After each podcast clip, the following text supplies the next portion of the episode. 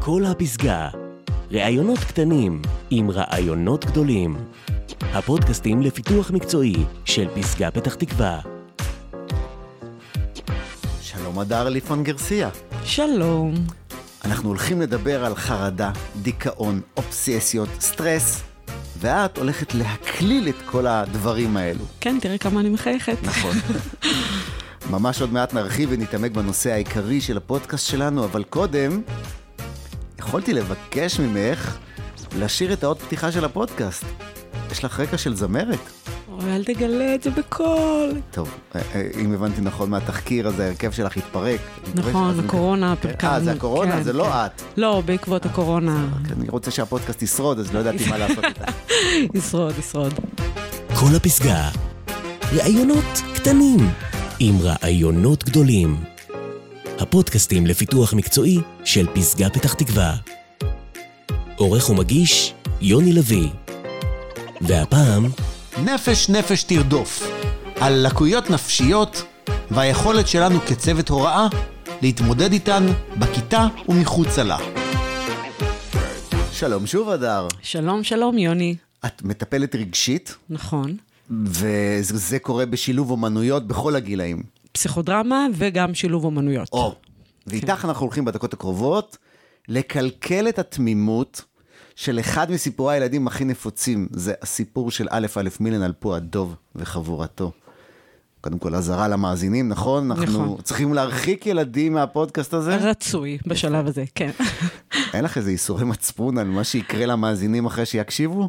תראה, אני דווקא מסתכלת על העניין הזה של אה, להנגיש את המידע שקשור ללקויות נפשיות והתמודדות עם חרדה, דיכאון וכל הדברים האלה שתמיד נחווים כמאיימים, כמפחידים, כמלחיצים מאוד, ואני חושבת שדרך סיפור או דרך מסרים שהם כלילים יותר, אה, קל להסיר הגנות וקל יותר להקשיב. בלי להיות אה, נטועים בתוך סטיגמות כאלה של אה, מחלות נפש ודברים שנשמעים הרבה יותר מאיימים, כשמביאים אותם ככה, מה שנקרא בהארדקור. דרך משהו שהוא קליל, דרך אחורית, אפשר אה, להעביר מסרים כאלה באופן שאני חושבת שיהיה יותר נעים. אבל מהיום והלאה כל מי שיקרא את הספר יחשוב על מה שאת הולכת להגיד. אני קצת בספק, אני חושבת שרק אם uh, מחליטים שמסתכלים על ספרות ילדים באופן מאוד ספציפי, אז קופצות uh, uh, כל מיני תוכניות וכל מיני מחקרים mm-hmm. uh, שנחקרו בעצם בשנים האחרונות, וגם כאן אנחנו מדברים על מחקרים שזה קבוצת חוקרים שהחליטה להתייחס לסיפור uh, פוע דוב באופן כזה שמראה על לקויות נפשיות, אבל כמובן שאף אחד לא חייב לקחת את המסרים האלה כפי שהם, וכל אחד יעשה מה שנראה לו נכון. אה, עוד מעט תפרקי את הדוב השמנמן שאוהב דבש, ותדביקי לו הפרעת אכילה. טיגר המפוספס שלנו יהיה עם הפרעות קשב וריכוז, אי המתוק יסחוב דיכאון, חזרזיר הוורדרד יהיה מלא בחרדות, ככה דמות אחרי דמות תאבד את התמימות שלה, ואנחנו טיפ-טיפה נאבד את הקסם. א' א' מילן, חשב על מה שאנחנו הולכים לדבר עכשיו כשהוא כתב את הספר? שאלה נהדרת. אה, אני חושבת שזה די ברור שברמת הכתיבה הוא לא חשב ככה, אבל הוא לחם במלחמת העולם הראשונה, יודעים שהוא סבל מרמה מסוימת של פוסט-טראומה לאחר המלחמה, הוא היה עד לקרבות מאוד קשים, ואני חושבת שבסוף בכתיבה ספרותית משהו מהדברים האלה מחלחל, גם אם לא ביודעין. יכול להיות שהוא היה מתהפך בקבר אם היה יודע מה החוקרים אה, החליטו או קבעו אה, לפי הדמויות של הסיפור, אבל עדיין יש לנו חירות כזו, אתה יודע, לקחת את, ה, את הספרות ולעשות בה כרצוננו במידה מסוימת. אה, ו- וזו המטרה, אבל אני גם רוצה להדגיש את זה, שגם כשאנחנו מדברים על הלקויות של הדמויות בפוע דוב, אנחנו מציגים את הלקויות כחלק מהמרכיבים האנושיים. כלומר, mm-hmm. אם לפוע דוב יש אה, הפרעת אכילה ויש אה, הפרעת קשב וריכוז לפי החוקרים, אה, עדיין זה לא אומר שהוא מאופיין רק בלקויות שלו. הוא גם חייכן, הוא גם חביב, הוא גם שמנמן, הוא גם מתוק, הוא גם חברותי, והוא גם מתמודד עם כל מיני לקויות. אז לפני מלכודת הדבש שלפנינו, בואי נכיר אותך. מאיפה באת. יש לך רקע באומנות הבמה, הזכרנו קודם את השירה, אבל יש גם תיאטרון, נכון. ואת הכניסה להיסטוריה שלך נעשה דרך המילה פסיכו. כן, אוקיי. אה, לא של היצ'קוק, כן, אלא כן. שלך. התרפיסטית ומתעסקת בפסיכודרמה, נכון. ופסיכותרפיה, נכון. ונתחיל קודם כל במובן של שני התחומים האלה. מה זה אומר שני אלו? בגדול אנחנו מדברים על אה, טיפול רגשי בעצם, על אה, טיפול אה, בנפש שלנו. כשאני משתמשת גם באמצעים דרמטיים, אמצעים אומנותיים, אומ- אמצעים חזותיים, אמצעים משחקיים, וגם בהרבה מלל ו- ושיחות. אה, בעצם אני אה, מטפלת גם בכובעי כפסיכודרמטית, אה, דרך אה, משחקי תפקידים, דרך ראייה שמדברת על זה שאתה מביא את המטופל לכאן ועכשיו, ופחות מתעסק ב... אה, אתה יודע, לבכות על העבר, אה, יותר להביא את הסיטואציות לכאן ועכשיו, ולחשוב איך אנחנו בעצם אה, עורכים איזשהו תיקון למשבר, לקונפליקט, למשהו לא פתור בתוכנו, ואיך עם התיקון אנחנו מסתכלים קדימה, כי אנחנו יודעים שאת העבר אין לנו אפשרות לשנות, אבל את ההסתכלות קדימה, אנחנו כן יכולים לעבוד על עצמנו על מנת לערוך איזשהו שינוי בתבנית המחשבתית וההתנהגותית שלנו. ושני התחומים האלה מחייבים איזשהו שיתוף פעולה של הצד השני. אם אני לא רוצה, אז, אז זה לא יקרה. חד וחלק. כל טיפול אה, תלוי ומתחיל ומסתיים בעיניי בכימיה בין מטפל למטופל. אה, האמצעים לטיפול הם משתנים ב- בכל מיני אה, מדיומים שונים של טיפול, בין טיפול לאומנות, טיפול בתנועה, במוזיקה, בדרמה תרפיה, בפסיכודרמה, אה, ועדיין אני חושבת שהקסם של טיפול הוא אם יש כימיה בין מטפל למטופל, ואז זה לא ממש קריטי מה הטייטל של המטפל. יותר קריטי מה קורה בתוך החדר, אם מתרחש קסם או לא מתרחש קסם, ובעיניי זה מה שמחזיק טיפול טוב. מאוד סטיגמטי להגיד את מה שאני הולך להגיד, שבגלל שאת אה, ילדת קטיושות מהצפון, אז ברור למה את הלכת לכיוון הזה. אבל את טוענת שאת, אין לך בכלל שריטות מהתקופה הזאת, והתחום הטיפולי לא הגיע משם. תראה, אני, אני אסייג ואומר ככה, שריטות יש נקודה. להשליך אותן על קטיושות, זה אני כבר לא יודעת, זה אה, אחרים יחקרו ויחליטו.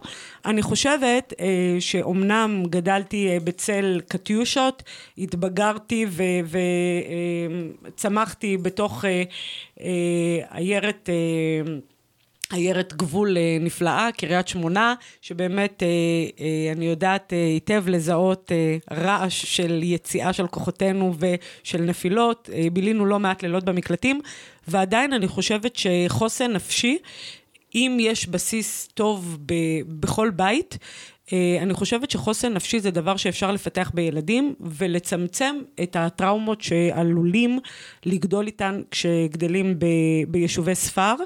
אה, ואני חושבת שזה נכון, דרך אגב, גם לימינו, אה, לילדי עוטף עזה. שברגע שהם מוצאים את הדרכים איך לפתח חוסן, איך להפוך את כל העניין הזה של אה, לחימה אה, אזרחית, נקרא לזה ככה, אה, למשהו שאתה אה, קצת מנרמל אותו, עד כמה שזה נשמע מוזר לנרמל אה, מלחמה, אה, ואתה מעניק לילד כוחות ומעניק אה, אה, את היכולת להשתמש בהומור ולהקליל את הדברים, אז יש יותר סיכוי בעיניי לפתח אה, איזשהו אה, סוג של חוסן נפשי שיכול לסייע בהתמודדות עם מצבים כאלה.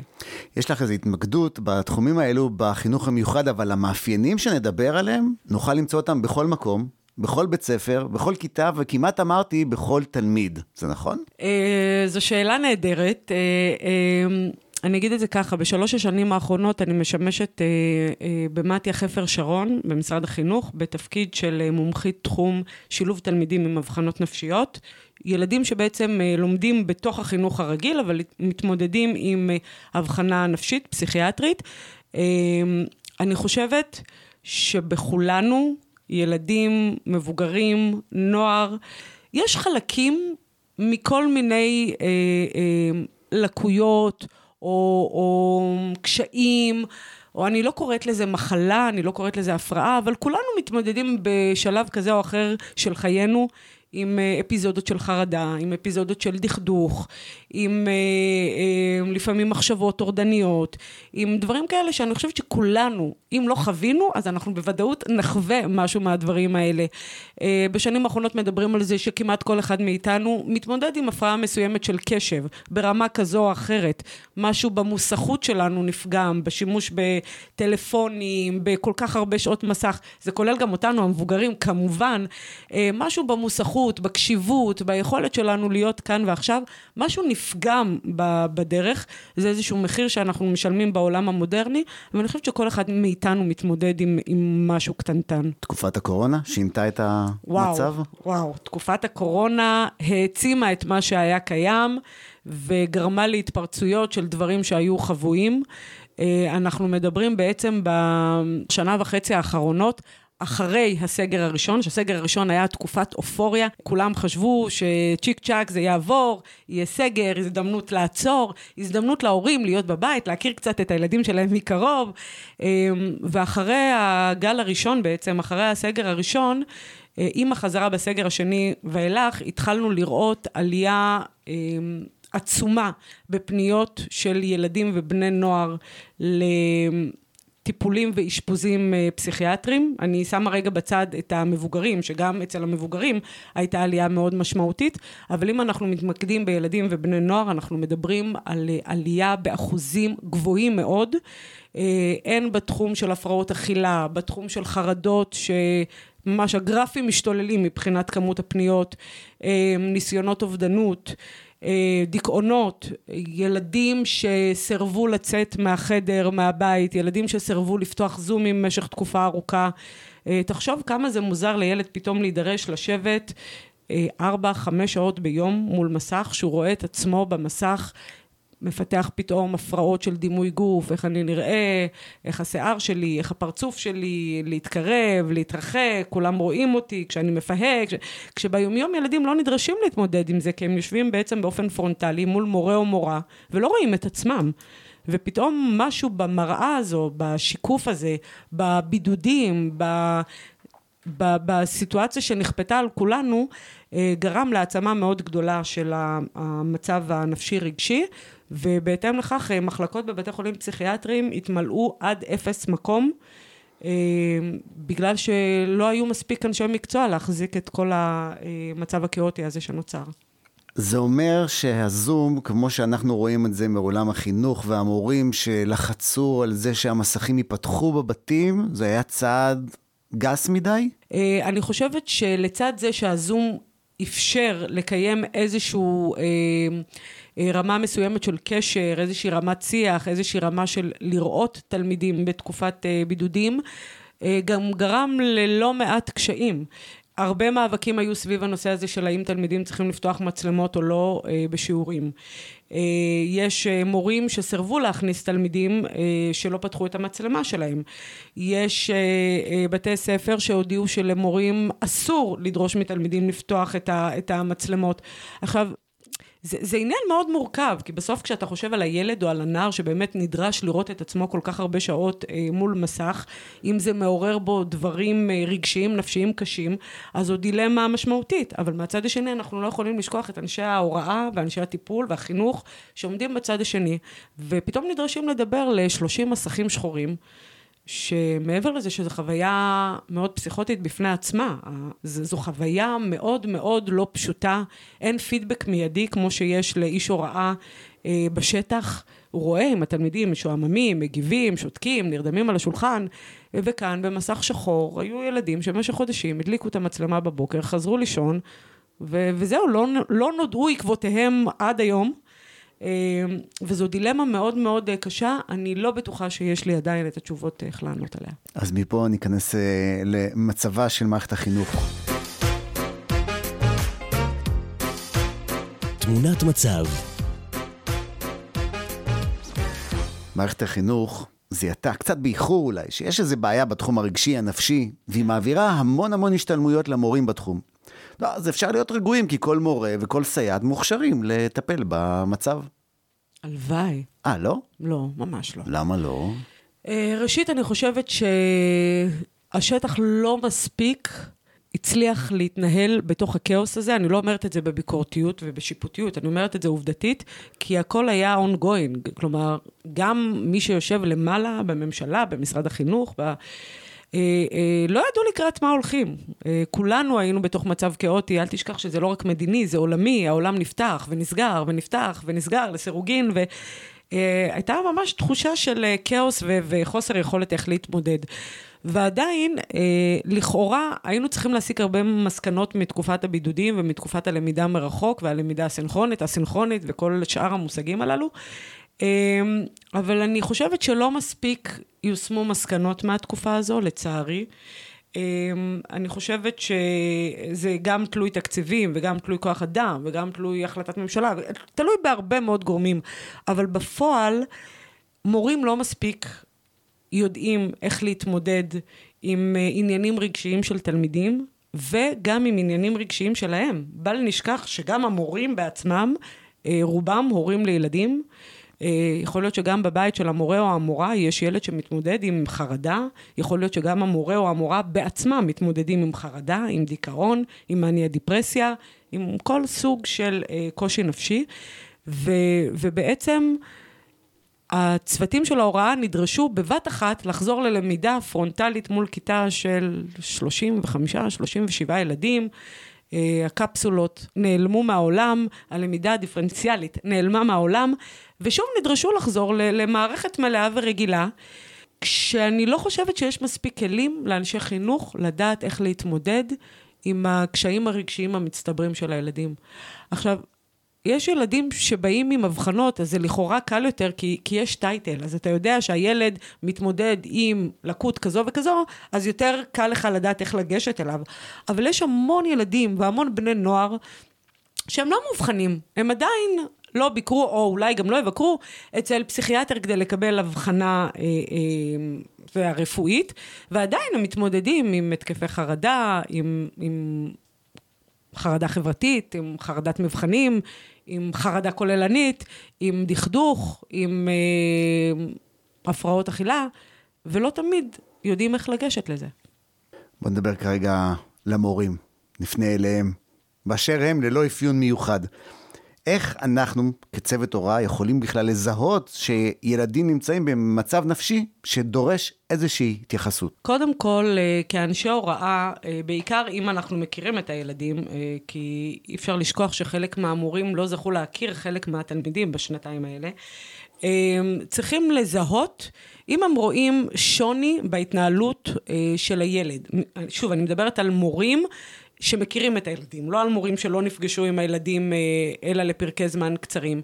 אם רואים שילד פתאום אה, מתכנס בעצמו, אם רואים אה, שילד מפסיק להגיע לבית הספר גם אחרי שנגמרו תקופות הבידודים והמחלות והסגרים וכולי וכולי, אם רואים שיש ירידה דרסטית במשקל או עלייה דרסטית ומשמעותית במשקל, אם ילד נעלם לשירותים לפעמים רבות באופן שלא היה לפני כן, אם אם ילד מתקשה להחזיק את עצמו בתוך הכיתה ומתקשה לקיים אה, למידה כמו שצריך. עכשיו, שוב, כל דבר שהוא פתאום נראה אחר בתפקוד של הילד, צריך להדליק איזושהי אה, נורה אדומה.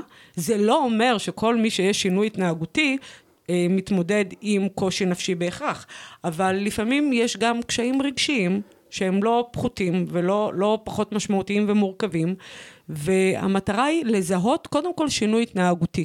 קודם כל לזהות משהו שהילד מתנהל פתאום אחרת. ולאותם הורים שלא הכירו, אז אין לי, אין לי נקודת השוואה?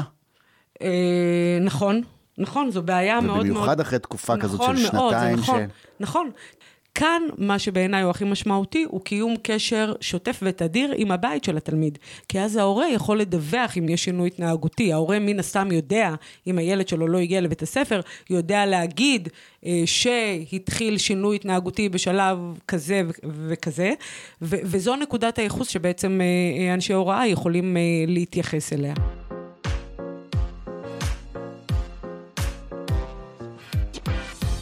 עד כאן פרק א' עם הדר ליפמן גרסיה. עצרנו בנקודה הקריטית הזאת שבה יש לנו מפה ראשונית של כל המצב הבעייתי ונקודות לתשומת ליבנו בכיתה. בפרק הבא נערב כמובטח את פועדו וחבריו ונלמד דרכן. מה לעשות עם תלמידים, וגם מה לעשות עם עצמנו, אנחנו המבוגרים, כשאנחנו רואים בעיה אחת או יותר ממה ששמענו בפרק הזה. תודה בינתיים, הדר. תודה, יוני. להתראות.